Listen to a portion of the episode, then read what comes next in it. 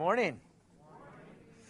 All right. Well, the, the kids will sing again in a second here, but wanted to welcome you and uh, just want to pray. You know, when we come into Christmas time, I think it's important for us to really consider Christmas is not uh, just a day. You know, we don't we don't know the day that Jesus was born. We're, we're not sure, uh, but we celebrate this time, December 25th. It always comes around every year, and and it's a big thing. But really, it's the advent of the Christ. Jesus came, and He's coming again. And so, I just want to pray that God would um, draw us into this time, and uh, even with the kids out here, just being careful that we're not so so familiar with the story of Christ that it doesn't still impact us the way that uh, God would want us to uh, consider who He is and what He's done. So let's pray.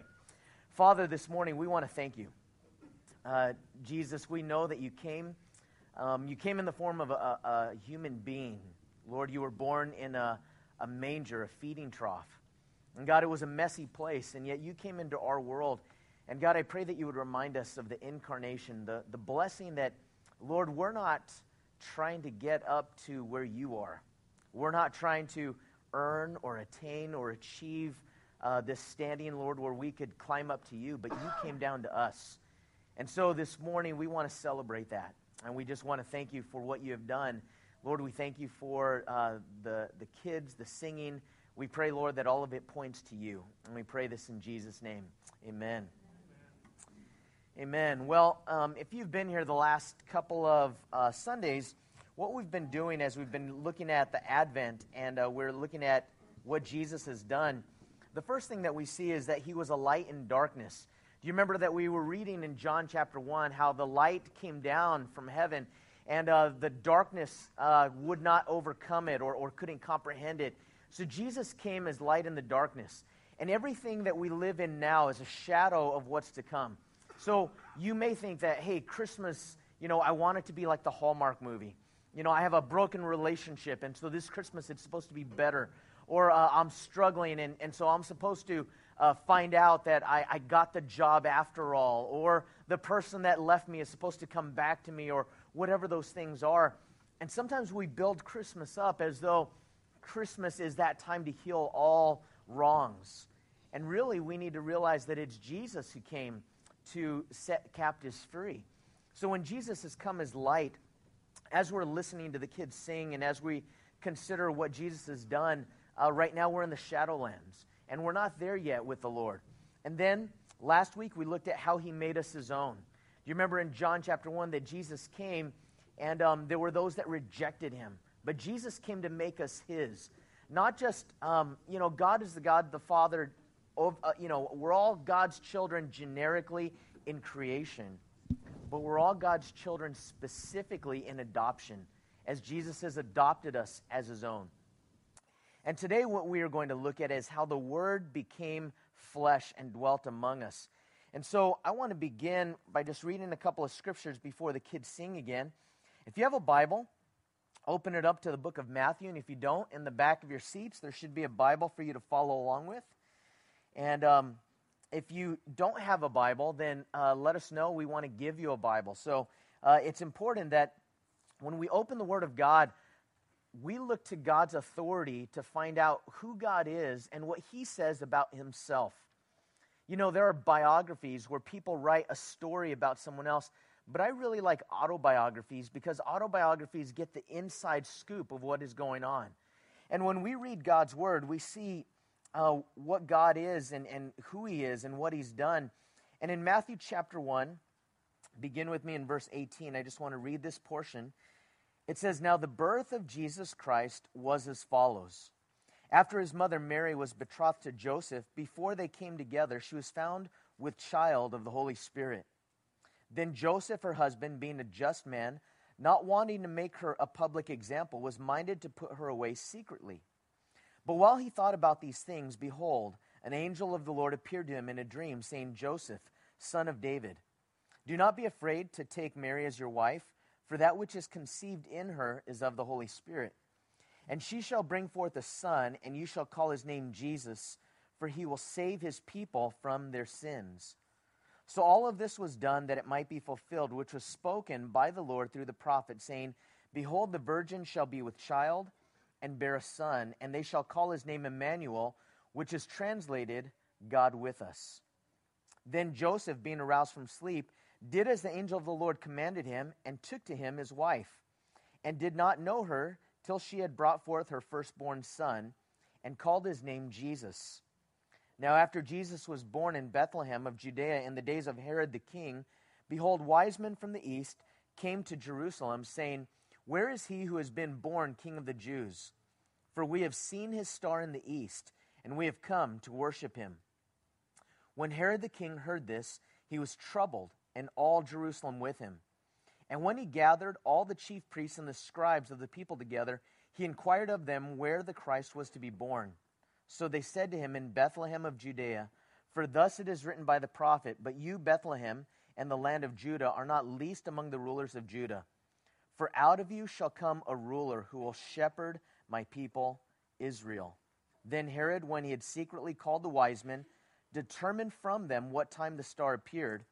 And he sent them to Bethlehem and said, Go and search carefully for the young child, and when you have found him, bring back word to me that I may come and worship him also. When they heard the king, they departed, and behold, the star they had seen in the east went before them, till it came and stood over the young child, where the young child was. And when they saw the star, they rejoiced with exceedingly great joy. And when they had come to the house, they saw the young child with Mary his mother, and fell down and worshipped him.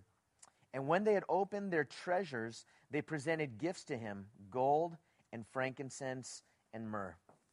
Let's pray.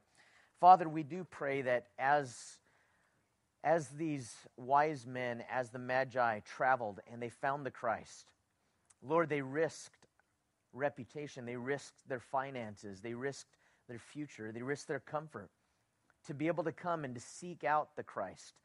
And then they gave gifts and they worshiped. And I pray, Lord, that today, when we see Christ as he is, that we would be able to worship. I pray, Father, that it would not, it would not just be a story that we've heard, but Lord, it would become truth in our own hearts. So, Lord, as we sing and worship you, we pray that you draw us close. In Jesus' name, amen. Amen. Let's have the kids come back up and they're going to sing about this.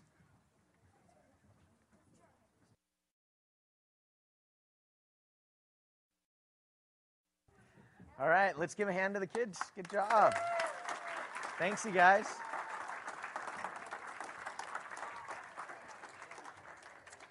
And Michelle, thank you. let's thank Michelle for uh, putting that together with the kids. All right.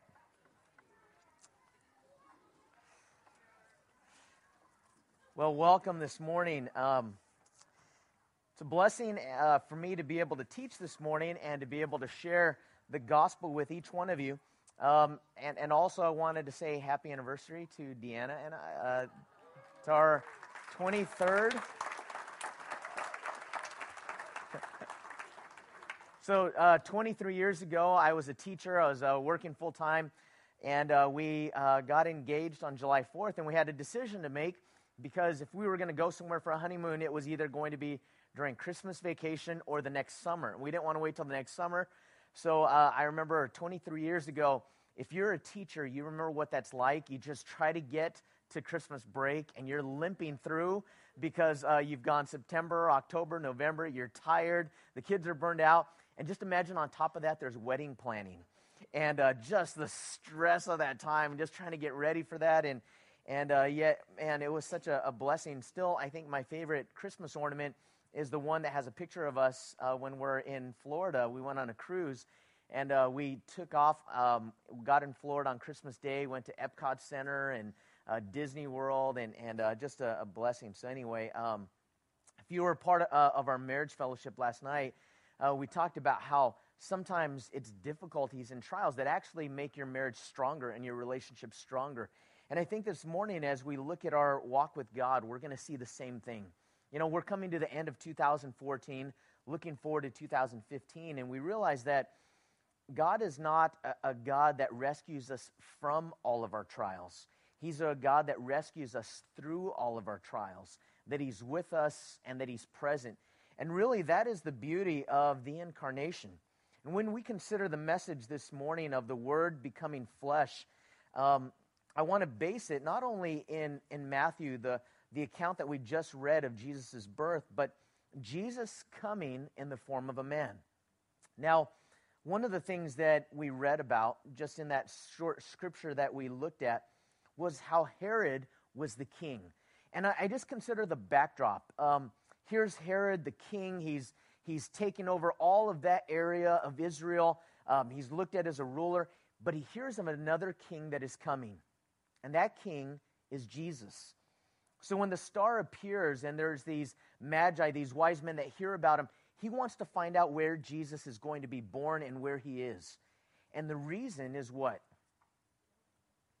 He wants to kill him because Jesus is a threat to the throne. And I really think this morning that it's important that we consider that when we hear about Jesus, there is no neutrality. So this morning, if you're if you're here thinking, you know, I just want to hear like a, a message, you know, and just kind of it's a tradition, it's more than that. In fact, I can't be neutral when I hear something about Jesus because if Jesus is real, if what he said is true, then there's something that I have to do within my heart and my mind. There's something that you have to do within your heart and mind to, to, to decide who is he in my life? And am I going to be for him or am I going to maybe reject him? Because really, to ignore him is, is not being neutral, it's saying no to him. Now, when we think about these wise men, they had this risk um, when they found out who the Christ was, and then they were warned that Herod is, is going to come after them as well. They go their way and they risk their finances and reputation and security. And so turn with me to John chapter 1. And these are the scriptures we've been looking at for the last couple of weeks here in John chapter 1. And beginning in verse 14, we'll pick it up here. It says, And the Word became flesh and dwelt among us, and we beheld his glory, the glory as of the only begotten of the Father, full of grace and truth. Now remember this that in the incarnation, Jesus, um, he came in the form of a man. Now, we know that the Word became flesh. It's one of the reasons why in our decoration right here, uh, these are pages of, of Scripture. Wendy had a, this Bible that was falling apart, and she said, Hey, I'd love to do something up on, on the stage. And so she took these pages of Scripture, and, and you know, here's the Gospel of Mark, and the red letters I could see um, there. Those are the words of Jesus. But he didn't just give us his word, he actually came down in flesh to be among us. And the incarnation is a sign that, that God is with us, Emmanuel. Now, remember this that for us as Christians, followers of Christ, he calls us to live out the incarnation. It's been said before that there are five gospels Matthew, Mark, Luke, John, and the Christian. And most people never read Matthew, Mark, Luke, and John. So what they read is us. This last week, we had an opportunity on a, a day when it was raining to go out uh, downtown and pass out umbrellas. Some people brought tarps, uh, plastic. We brought uh, some coffee. We sang Christmas carols. And it was amazing how many people came by and they started up conversations, just getting to pray with people, getting to talk to people, and realize this that the world doesn't really know Jesus if they haven't come into that relationship with him. But the way that they're going to come in contact with him is not only through his written word, but his word that is written on our hearts. So that's the incarnation. Um, there's a, a group called Royal Family Kids Club. And one of the things that they do is they reach out to really uh, in, in all of not only uh, Santa Cruz County, but beyond that in this Bay Area to foster kids. Kids that, you know, they're, they're bouncing from home to home and they're struggling through things. And then you have these counselors that come, and some of you have been a, a part of that, and Dana and Paula have kind of organized that. And, and maybe you've been a part of those Royal Family Kids Clubs. And if you've ever been there on the last night, there's a night of prayer. Uh, that we sing some songs, and then there's a, a Bible um, account that is read and, and, and shared. And then the kids are able to come forward, and there's this campfire, and they write some things on a little piece of paper and they put it sometimes in a pine cone or they write it on a piece of wood and they throw it in the fire. And these kids don't have any background for the most part with, with christ. They don't they weren't raised in christian homes for the most part. Some of them don't know anything about the gospel. But what you see is when they come up they're just weeping because they feel something that they hadn't felt previously. What they feel is they feel the love of a human being that is willing to stop their life, sacrifice, take time, get to know them, sleep, you know, in their cabin at night, feed them, um, cry with them, comfort them. And these kids at such a young age, they just begin to weep. And, and I don't think there's anything more emotional than seeing that. And I believe that that's a picture of the incarnation.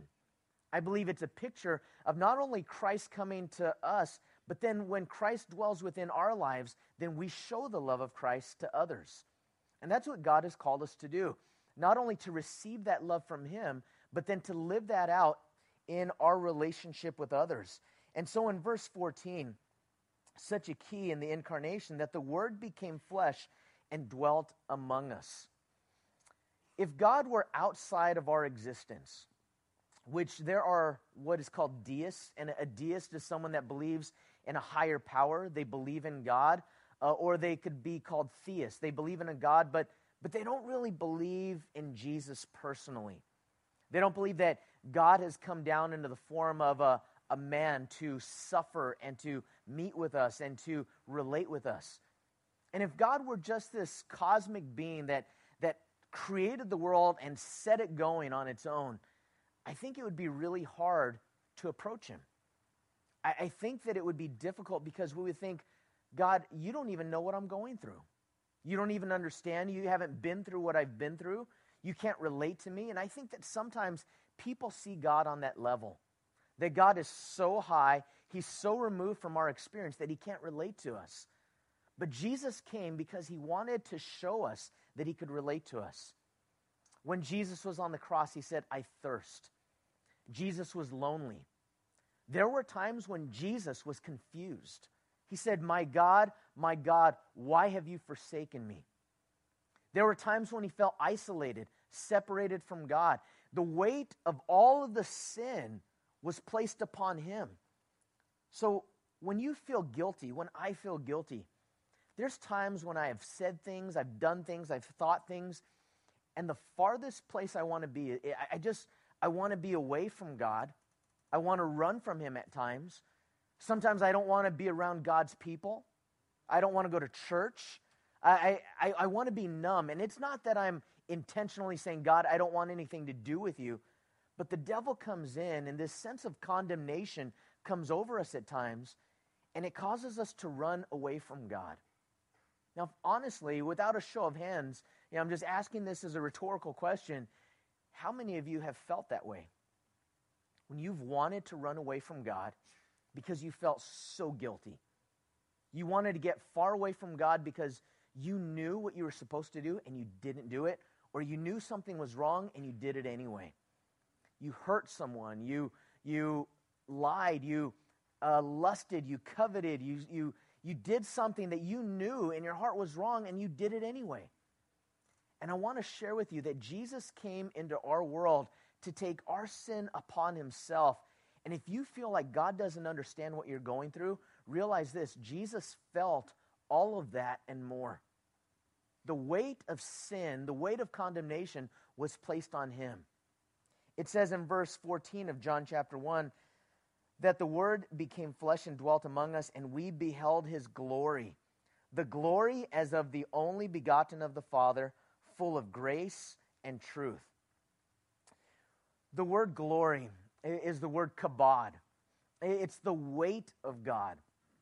Um, there are, times as a, as a worshiper of God, as a follower of Christ, that I have sensed God's presence where it's, it's heavy.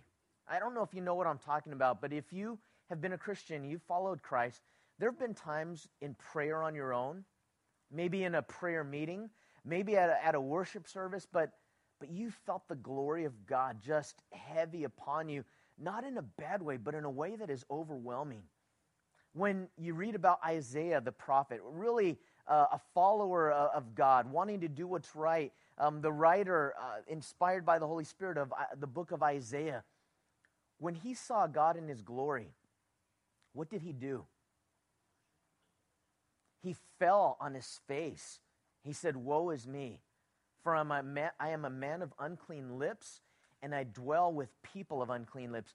In other words, when he saw himself, not compared to other people, but he saw himself compared to God, he fell on his face because the glory of God was so great.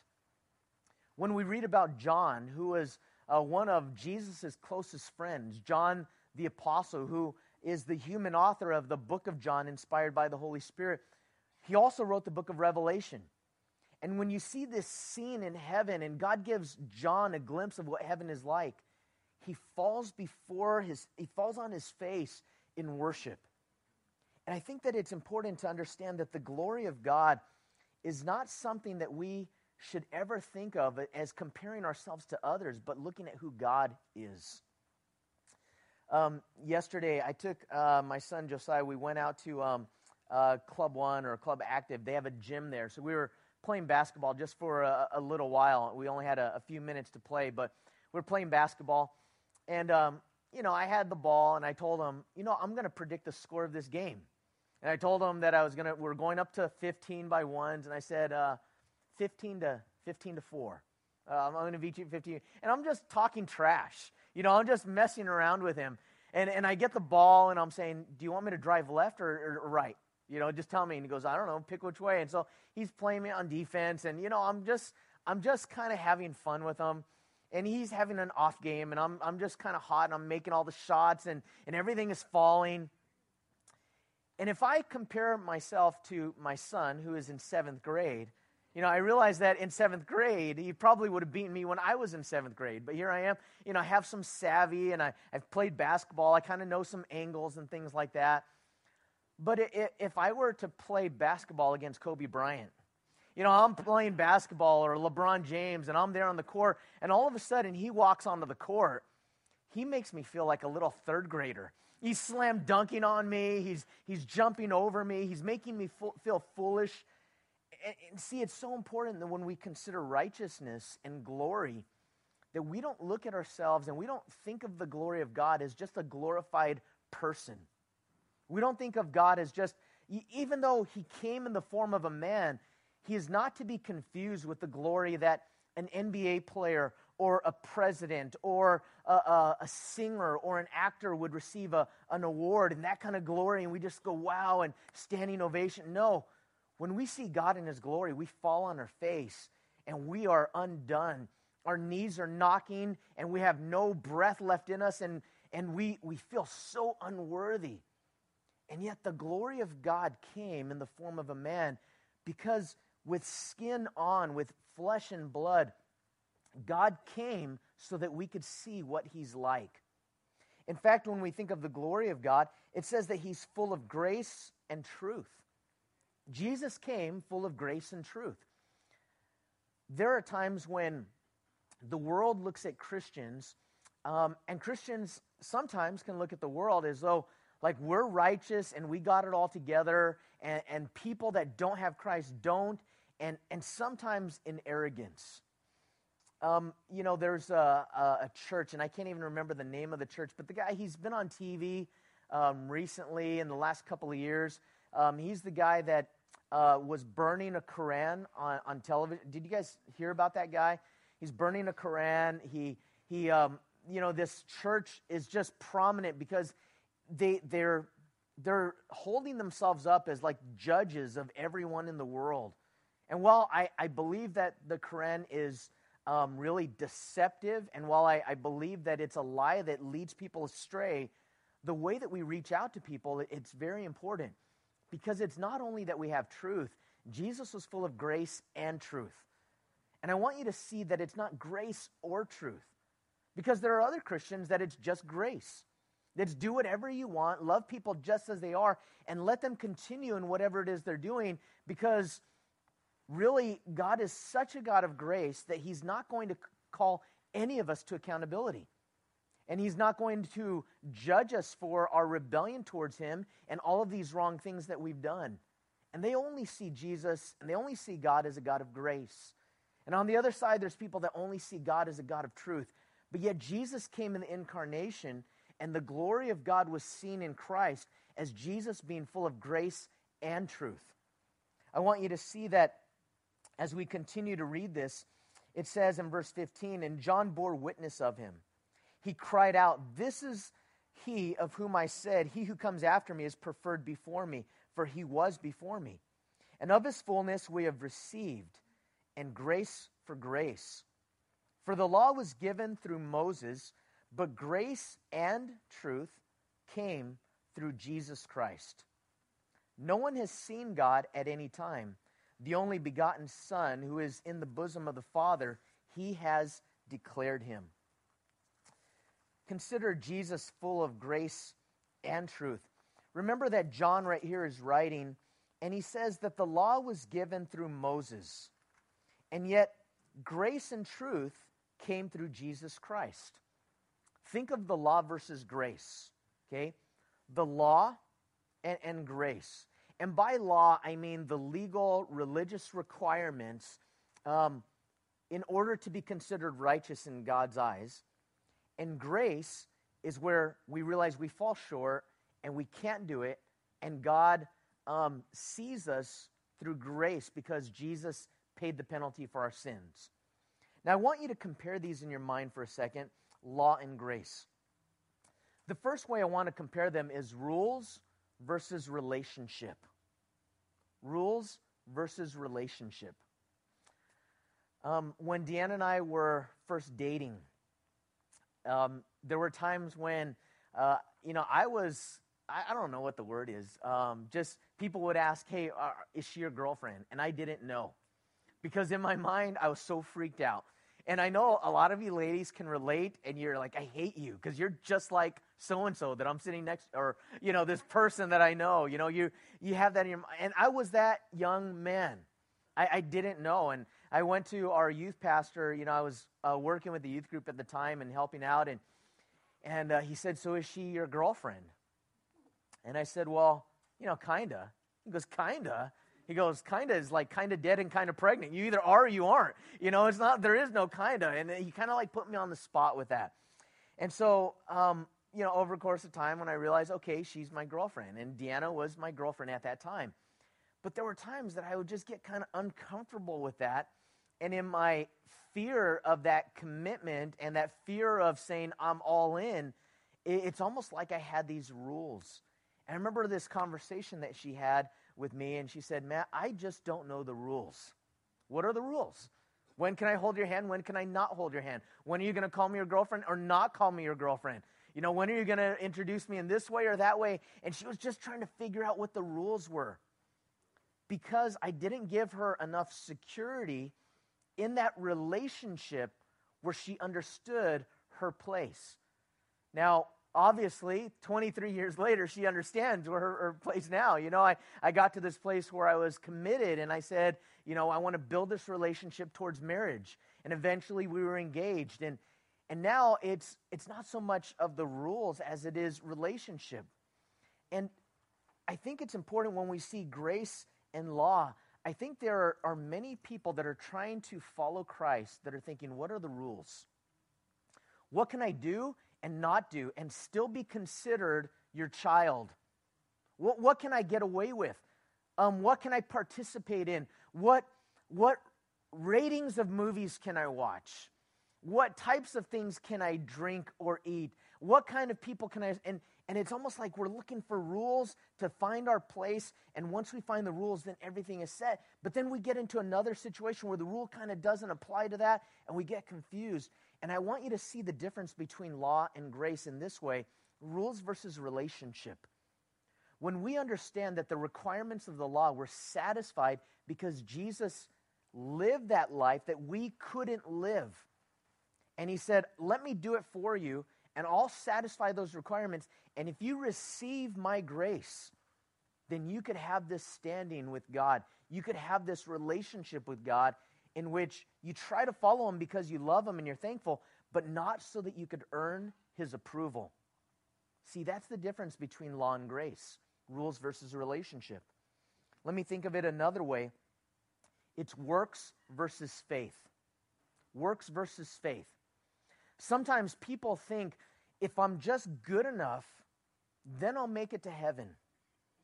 And that kind of weight is a weight that I hear from people that have been raised in church I hear that from people of other religions. I even hear that with people that don't even believe necessarily in God. They're not quite sure, but they say things like this You know, I think I've done a pretty good job, and, and my, my good is better than my bad. Or, or maybe if I do something spectacular. And I think that sometimes even Christians can start to live life of works versus faith. What do I mean by that? When you're in your, at, at, I'm going to speak some Christianese for some of you that um, haven't been Christians or haven't been followers of Christ. Uh, when you have your devotions, and what that is, is like you set time apart, you open up your Bible, you read it, then you pray, you talk to God. Uh, it's also called quiet time. And if I've had a string of successful quiet times, gone a week, maybe I've gone a month, or I've gone some time, then you could easily start to feel like, you know what, I'm doing pretty well. So God's probably going to bless me because I've been checking it off on my daily Bible reading plan. And since I'm doing so well, I probably will get that thing that I've been praying for, I've been asking God for. And subtly into our walk with God, we have this relationship with God that's kind of built on, on works. Conversely, if we haven't been doing well, we've been struggling with a sinful pattern, um, a habit, an addiction, a, a thought pattern, and we've been struggling with this for a while, we start feeling like I really can't ask God for anything because I haven't earned it. So I can't ask God for help in this thing that I'm going through, my sickness, this relationship, this financial difficulty. I really can't ask that of him because I've been so so bad at doing good that I have to do good for a while before I could ask him. And I think that sometimes Christians can subtly start living life thinking about this works based relationship where if we do enough good things, then God blesses us. Or then God is um, he's obligated to bless us because I've been doing so good. Let me think of um, law versus grace in one other way pride versus humility. Pride versus humility. In pride, so many people are so many people are hindered from coming to God because the requirement is that we humble ourselves. Hey, if it means I have to walk on hot coals, I have to drag a, a, a, big, heavy load on my back, if I have to be beaten, if I have to give money, if I have to do these things, I'll do it. But just don't make me say, Forgive me for my sin, and I need you, and humble myself. Because I'm a self made man. You know, there's this song, um, Invictus that uh, Frank Sinatra used to sing. It's a great song. It, it, it's kind of emotional, and it's you know where it says uh, it's about I did. Oh, it's based on the poem. It's called "I Did It My Way." It's based on the poem Invictus. But it, basically, in the song, it's like saying I did it my way, and it doesn't matter what people say. It doesn't matter what people. I did it my way, and and I think that sometimes we get that into our minds that I'm going to make it to heaven because God's going to owe it to me or I'm going to make it my way. It's God as I understand him. And now I become the judge of God by saying, well, I don't believe that God would say this, and I can't believe in a God that would do this, and I don't agree with this. So I am making my designer God, fashioning him, carving him in a sense out of my own personality and what I want God to be. And now I have this little um, pet God that is almost like a genie that responds to me rather than me responding to him. Jesus was full of grace and he was full of truth. And if you want to know what God is like, what is God like? Then let's consider Christ full of grace and truth, the incarnation, taking on flesh to show us this is what God is like. And let's look at a couple of different, a few different accounts of his encounters with people because we could see our stories in their story. We could see our lives in their life. The first person that I want to call as uh, this witness of what Jesus was like in his encounter with him was a woman at a well. Um, turn with me to John chapter 4. I'm going to summarize some things, so I'm going to pull out some verses. Um, we don't have time to go into uh, you know the whole the whole chapter expositorily, so I'm just going to give you the background. Jesus needed to go through Samaria. Now he left Judea to go to Galilee, and he could have gone around Samaria, but he needed to go through Samaria. Now let me explain that in our country today, if you saw in the news yesterday, there were some police officers that were slain in New York. Um, they were executed. And our country right now is going through um, just a divide. We are, we're struggling through some things. And, and you have uh, people that kind of blow things up on Twitter and Facebook and, and, and even famous people. You have athletes, you have politicians, you have uh, singers, you have actors that are kind of choosing up sides, and, and it's kind of dividing a lot of things. And then you have some people that are not seeking to choose a side, but to choose God's side to say, this is what grace is and truth, and this is who God is. He created all people equally, and He wants us to reach out to all people equally and not to show partiality because God doesn't show partiality. Well, this is a backdrop of the Jews and the Samaritans who really had no dealings with each other. There was a race uh, divide between the Samaritans and the Jews at this point in time. Now, what had happened was the Samaritans were actually a part of Israel at one point in time. But then in this northern kingdom, they started worshiping their own way. And then uh, the northern Assyrians came and they took over the northern part of Israel. And so they were intermixed and they became this, um, this nationality called the Samaritans. Now, the Jews felt like, hey, we're God's people and you guys have rejected God and done things your own way, so we don't want anything to do with you. And there was this divide. But yet, Jesus needed to go through Samaria, not because he needed to go through it, but because he needed to go through it, I believe, to meet this woman. Because he knew that he had an appointment, he knew that there was someone that he needed to encounter he meets this woman in the heat of the day at a well when women usually would get, gather together and they would go to the well for safety and they would get their water in the morning or they would get their water in the evening. But here he is in the middle of the day, and this Samaritan woman comes to this well. She comes by herself, um, which kind of reading into a little, a little bit, she may not have had a lot of friends. And as you read what has happened, it, maybe it's because of her background and her, her past. And so it says, pick up with me in verse 7 A woman of Samaria came to draw water. And Jesus said to her, Give me a drink. For his disciples had gone away into the city to buy food. Then the woman of Samaria said to him, How is it that you, being a Jew, ask a drink from me, a Samaritan woman? For Jews have no dealings with Samaritans. And Jesus answered and said to her, if you knew the gift of God and who it is who says to you, Give me a drink, you would have asked him, and he would have given you living water. The woman said to him, Sir, I have nothing to draw with, and the well is deep. Where then do you get that living water? Are you greater than our father Jacob, who gave us this well and drank from it himself, as well as his sons and his livestock? And Jesus answered and said to her, Whoever drinks of this water will thirst again.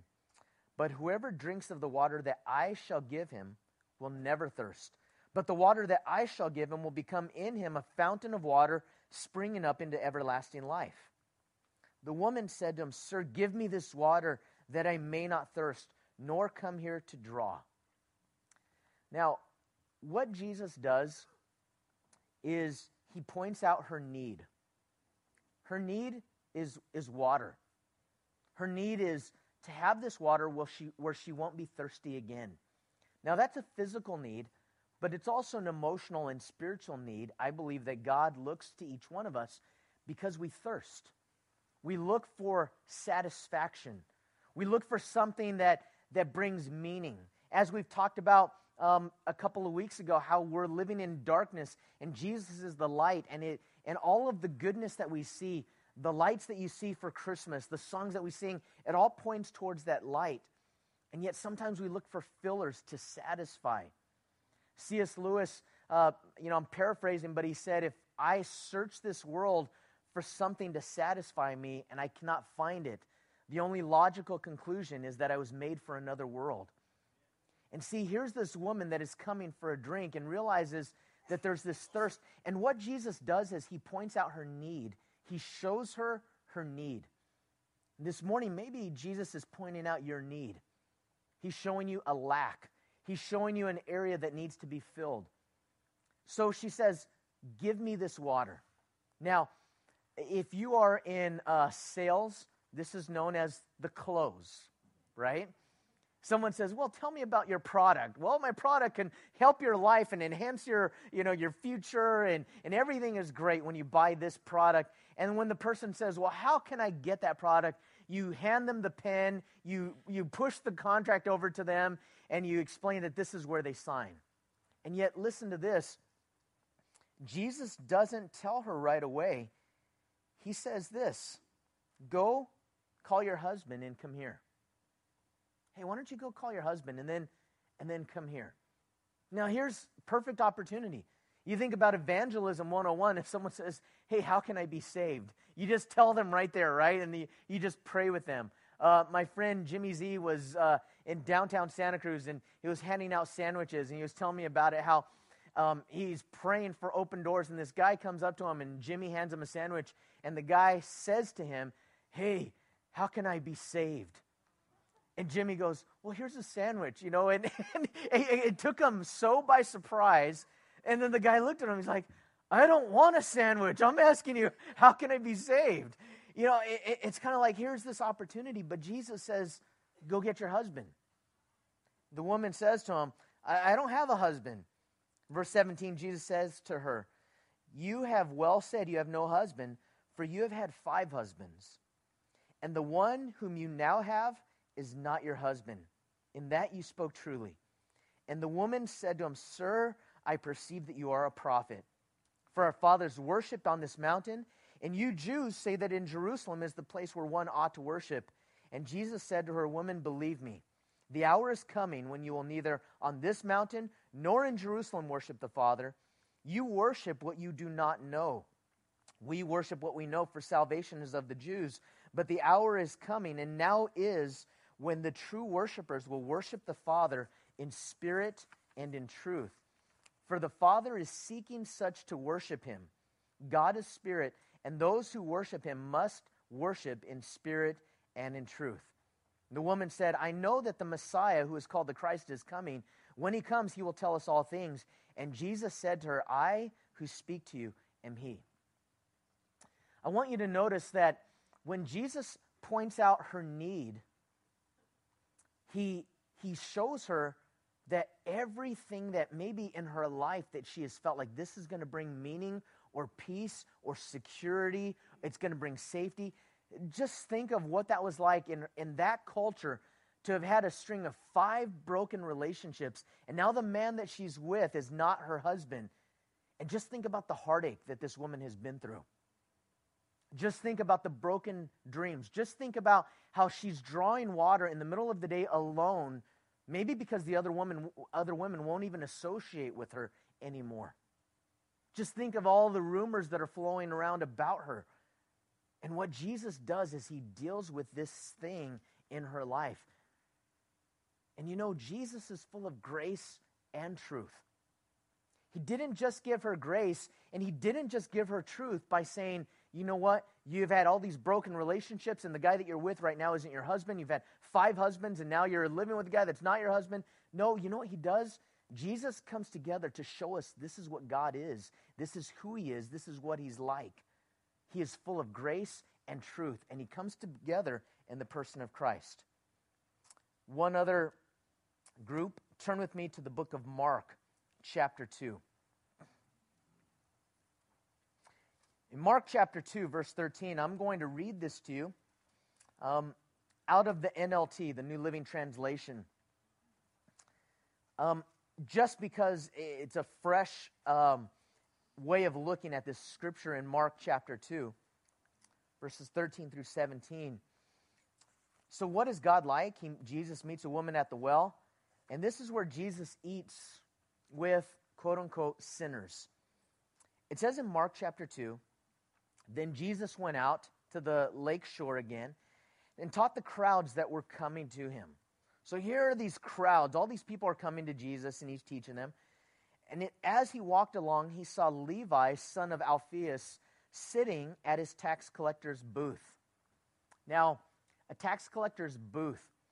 Um, when I picture this in my mind, I, I, picture Lucy from Charlie Brown. You remember how she has the booth and she has like advice, five cents, you know, and, and uh, Charlie Brown always comes to ask for advice. Well, this is a, a, a tax collector's uh, booth, a, a booth that no one wants to go to. Matthew is a Jewish man that is a tax collector for the Roman government. So that when he charges the people a tax, his fee that he collects, he charges them and he skims off the top whatever he wants to skim off the top. So he is looked at as his own countrymen, his own people, as a turncoat. You know, here's a guy that is in the same situation as us, but because he has this cush job with the Romans, he could do what he wants, and he's ripping us off. And so he is just despised. Tax collectors were low life, despised dregs of their culture and their society. And so as these crowds were coming to Jesus, I want you to notice this that Jesus looks to Levi, also named Matthew. He, Jesus looks to him. I would think that this guy at his tax collector's booth is watching everyone walk by and just feeling like, I can't join them. I can't be with them. I can't be near them because of my life, because of my background. And Jesus says to him, Follow me. He just tells him, Follow me. Just follow me. Like, come with me. In other words, it's okay. You could come, you could come too. And Jesus said, uh, Follow me. And it says he arose, or Levi got up, and he followed him. Verse 15, reading out of the NLT, it says, Later, Levi invited Jesus and his disciples to his home as dinner guests, along with many tax collectors and other disreputable sinners, disreputable sinners. So Jesus is, is there. There's tax collectors and other notorious sinners. Um, you know, I don't know what qualifies as notorious sinner, um, but these are notorious sinners. They are known for their sin. So there's not just one tax collector, and, and you know that that if you have struggled with a certain sin, then um, you know how they sort of birds of a feather flock together. There's times when you could be around other people that are in like circumstances as you because you don't feel out of place. You don't feel condemned. And you definitely don't feel like you are ostracized because the religious community and what people think of the religious community of people that worship Jesus on a Sunday morning and go to church, that they could never come here, but they're out there in other places at times. And I want you to notice that Jesus doesn't just give the invitation to come, that Jesus goes to them. Jesus goes to them. When, when you just talk to people, uh, it, it is so important to see people not as exterior and what they look like and what their background and reputation is, but to ask the Lord to help us to see people as they are, beyond the exterior to just treat people as people. And it's one of the problems in our nation today. It's one of the problems of, you know, one side and another side and, and different people packaging each other in, in certain ways in their minds. Um, I, we went to the uh, Lecrae's concert, and, and it was called the Anomaly Tour. And I love that it's called Anomaly because Lecrae is an evangelical Christian that's also a rapper that uh, is a part of a, a faith community, but he's in secular places, and his album hit number one on Billboard, and he's on, you know, Jimmy Kimmel, and he's on Tonight Show, and he's all these places, and he's kind of like right in that place where he's just an anomaly. He is just like he embodies something that it causes people to go, "Whoa!" Uh, it doesn't compute because he seems to break the mold. And I want you to see that Jesus comes to these people where they are and he goes to them. Now, it, it is important that we invite people to come. Come and worship. Come and be a part of a community. Come come and listen to the word. Come in and be a part of people that, that have this hope and we have this common bond. And we gather together. But there are going to be people that will never come here. And because there are people that will never come here, it is important that we go to them. And sometimes Christians can be isolationalists and insulationalists, so much so that we don't have friends that are not followers of Christ. And we don't know who to invite because we don't know any non believers or non followers of Christ. And that is a red flag because Jesus has called us to go into the world, not to be of the world. Jesus is meeting with them. He's with them at this, at this party that Matthew is throwing at his house. In verse 16, notice how the religious community deals with this. But when the teachers of the religious law, who were Pharisees, saw him eating with tax collectors and other sinners, they asked his disciples, Why does he eat with such scum? Again, New Living Translation. But they're uh, paraphrasing, reading into it a little bit. But they looked at these people that Jesus was eating with with indignation. Do you look at people in that way? Do you look at different people, different walks of life, live in different areas, gather in different places, have different social gatherings than, than you, and look at them as kind of low life? It's kind of unworthy, kind of the bad people. And if you do, then realize that today Jesus wants to take the blinders off to realize we're all, in a sense, sinners and bad people. Now, I understand what, what you mean, and, and I understand when people say he's a good man. Yeah, there's a lot of good people compared to other people, but not a lot of good, glorious people compared to God's glory. None. One, Jesus, and that was it. So Jesus came to, um, to be with them, to not sin with them, but to love them and to eat with them and to talk with them and to look them in the eye and to learn their names and to feel comfortable in their home, even if other people are talking about him within the religious community. And I want you to see that he does this in a way that religious people don't like what Jesus is doing because it's wrecking, it's absolutely wrecking their lives, it's wrecking their paradigm. I prayed this morning that Jesus wrecks our paradigm if our paradigm is us versus them. If our paradigm is we're righteous and they're not. If our paradigm is that, you know what, those people are worse sinners than we are.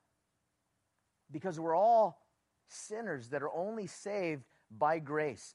And Jesus in verse 17 says to them, again in the NLT, healthy people don't need a doctor sick people do. I have come to call not those who think they are righteous, but those who know they are sinners.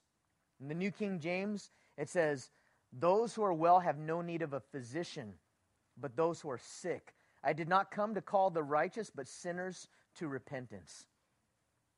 So sometimes what we could do, and sometimes I see Christians do this, um, certain uh, groups of Christians, certain um, little branches or sects of Christians have, have a little bit different viewpoints in regards to some of the non essential areas of Christianity. And, and what they do is they're looking to convert other Christians to their way of thinking.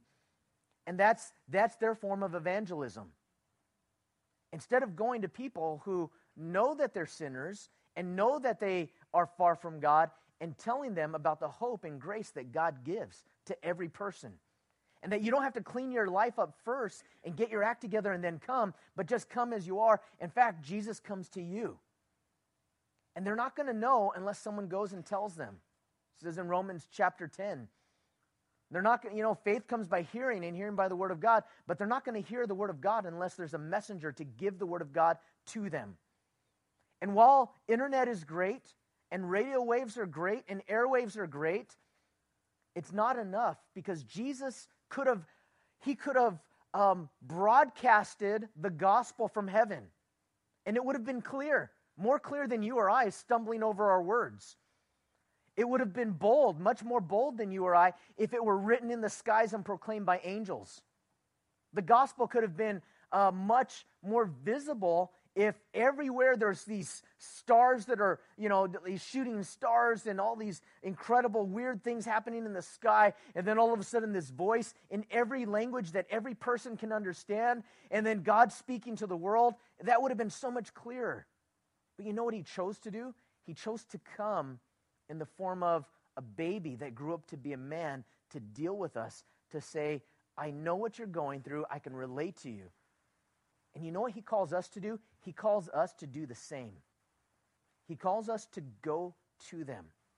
I encourage you to look back at your friends. If you have been a follower of Christ for a number of years, and look at some of your friends that you have lost contact with, and try to contact with them and just get together with them to let them know that you love them.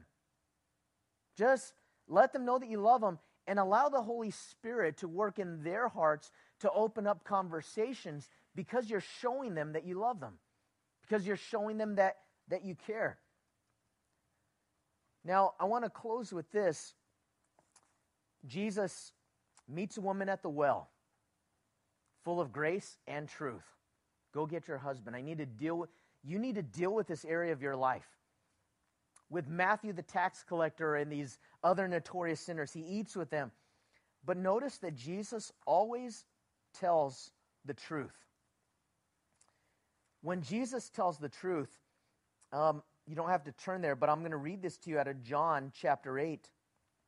Jesus said to the Jews who had believed him, If you abide in my word, you are truly my disciples. And in John 8 32, he said, And you will know the truth, and the truth will set you free. They answered him, We are offspring of Abraham. We've never been enslaved to anyone. How is it that you say we'll become free? And Jesus said to them, Truly, truly, I say to you, Everyone who practices sin is a slave to sin. The slave does not remain in the house forever, the son remains forever. So if the son sets you free, you will be free indeed. Now remember this that when Jesus dealt with sin and he dealt with the things that we go through, he never compromised it and he never he never softened the truth because he was afraid of a, a person's response. There were times when he would confront someone and they would walk away angry or they would walk away grieved. There were other times when they humbled themselves and they wept and he received them. And this morning, as Jesus tells us the truth, he not only came full of grace and truth in what he said, but he proved it by dying for us. You know, you could question someone's integrity and their sincerity uh, you could question my integrity. You could question my sincerity. I haven't died for you. So I could say that I loved you. I haven't demonstrated me dying for you, but God has. And you know what? When you come into a person's life and you tell them that God loves them and you do too, they're going to want to see something in your life that says this. You know, you've heard that uh, expression before people don't care how much you know until they know how much you care. And caring enough opens up the door for them to want to know what you know. They ask why. Now, I'm not saying there aren't times when you're off the cuff sharing the gospel with someone at a grocery store or on an airplane or someone that you just meet and God opens that door. By all means, walk through it when God opens the door. By all means, knock and see if God is opening that door. But God comes in relationship, and God wants us to come in relationship. And when Jesus died for us, remember that in John chapter 3, it says, For God did not send his Son into the world to condemn the world, but that the world through him might be saved. For God so loved the world, the world that he gave his only begotten Son, that whoever, whosoever, what does that mean? Whosoever. It means anyone, whoever would hear, whoever would respond, whoever would believe in him would not perish but have eternal life. That gospel is given, the invitation is to everyone. It's not a closed party, it's an open invitation. But the invitation is only received by someone that says, I'm going to take you up on this. I'm going to take you up on this because I believe that it's not too good to be true because Jesus demonstrated, He died for our sins. And so, as we close in worship, how will you respond this morning? Herod wanted to kill Jesus because he was a threat to the throne. Sometimes when Jesus is a threat to my throne, we could easily say, I, I, don't want anything to do with him. The religious people, they rejected him because they had this pride that said, We're good enough and we don't need a handout. We're going to earn it. But Levi and the woman at the well, they knew that they were sinners. They knew that they were separated from God. And they responded by following and receiving that gift. They received um, the Messiah, they received the Christ, the Savior. And finally, God wants us to respond in this way as well. In the incarnation, He wants us to live out the gospel and share the gospel with others. And so, as I have the worship team come up to lead us in this time of worship, um, this Christmas season, don't look for December 25th to be the magic that solves all of my woes and everything of mankind because of this special day. No, the day is only special because it's a shadow that points to Jesus. And the, the advent, the coming of the Christ, is special to us because not only did Jesus come to die for our sins, but when he rose again, it was a guarantee when he said, I'm coming back. And I will come again in a second advent, in a second coming. And so this morning, I would just ask that you would respond to the Lord in worship. And what I'm going to do is I'm going to lead out in a prayer. And if you would like to receive that gift, if you would like to say, Jesus, forgive me, come into my life, and I receive that gift, and I receive it humbly. I'm not perfect. I never will be perfect, but I need your grace. Jesus, thank you. This is your opportunity. So let's have the worship team come up, and uh, we are going to sing. And then after we uh, sing, I'm going to lead you in a prayer. And if you would like to pray this prayer to receive Christ, then let today be that day of salvation. Don't wait till January 1st, 2015. I'm going to turn over a new leaf, New Year's resolution. I'm going to get spiritual. No, today is the day of salvation. And also respond in this way ask the Lord, if you already know Him, to use you to live out that gospel in other people's lives, to love them, and open up your mouth to be able to share with them the love of Christ. So let's worship the Lord together. Lord, thank you for this time. As we worship you, we thank you that, Lord, this is more than just a, a holiday season. Um, God, I love a lot of these things that are associated with Christmas. I love the lights. Lord, I, I love uh, the smell of a fresh cut Christmas tree in our house. I love the fact that Deanna and I were married so close to this day. But yet, Lord, I know that the magic is not a day. It's not, um, it's not something that because of this day everything is good. Lord, it's because you came. And Jesus, I pray that we would respond to you as we sing, as we worship, that God, you would draw us by your Holy Spirit. That God, in the same way that you pointed out to the woman at the well, that there's this living water that she would not thirst. That, Lord, you would point out in our hearts if we have areas where you want to quench that thirst. And Lord, maybe we've been quenching that thirst with things that don't satisfy, things that won't last. I pray that today we would come to that truth because, Lord, we know that with you there's not neutrality. You call us to receive or to reject. And so, Lord, may your Holy Spirit draw us. In Jesus' name, amen.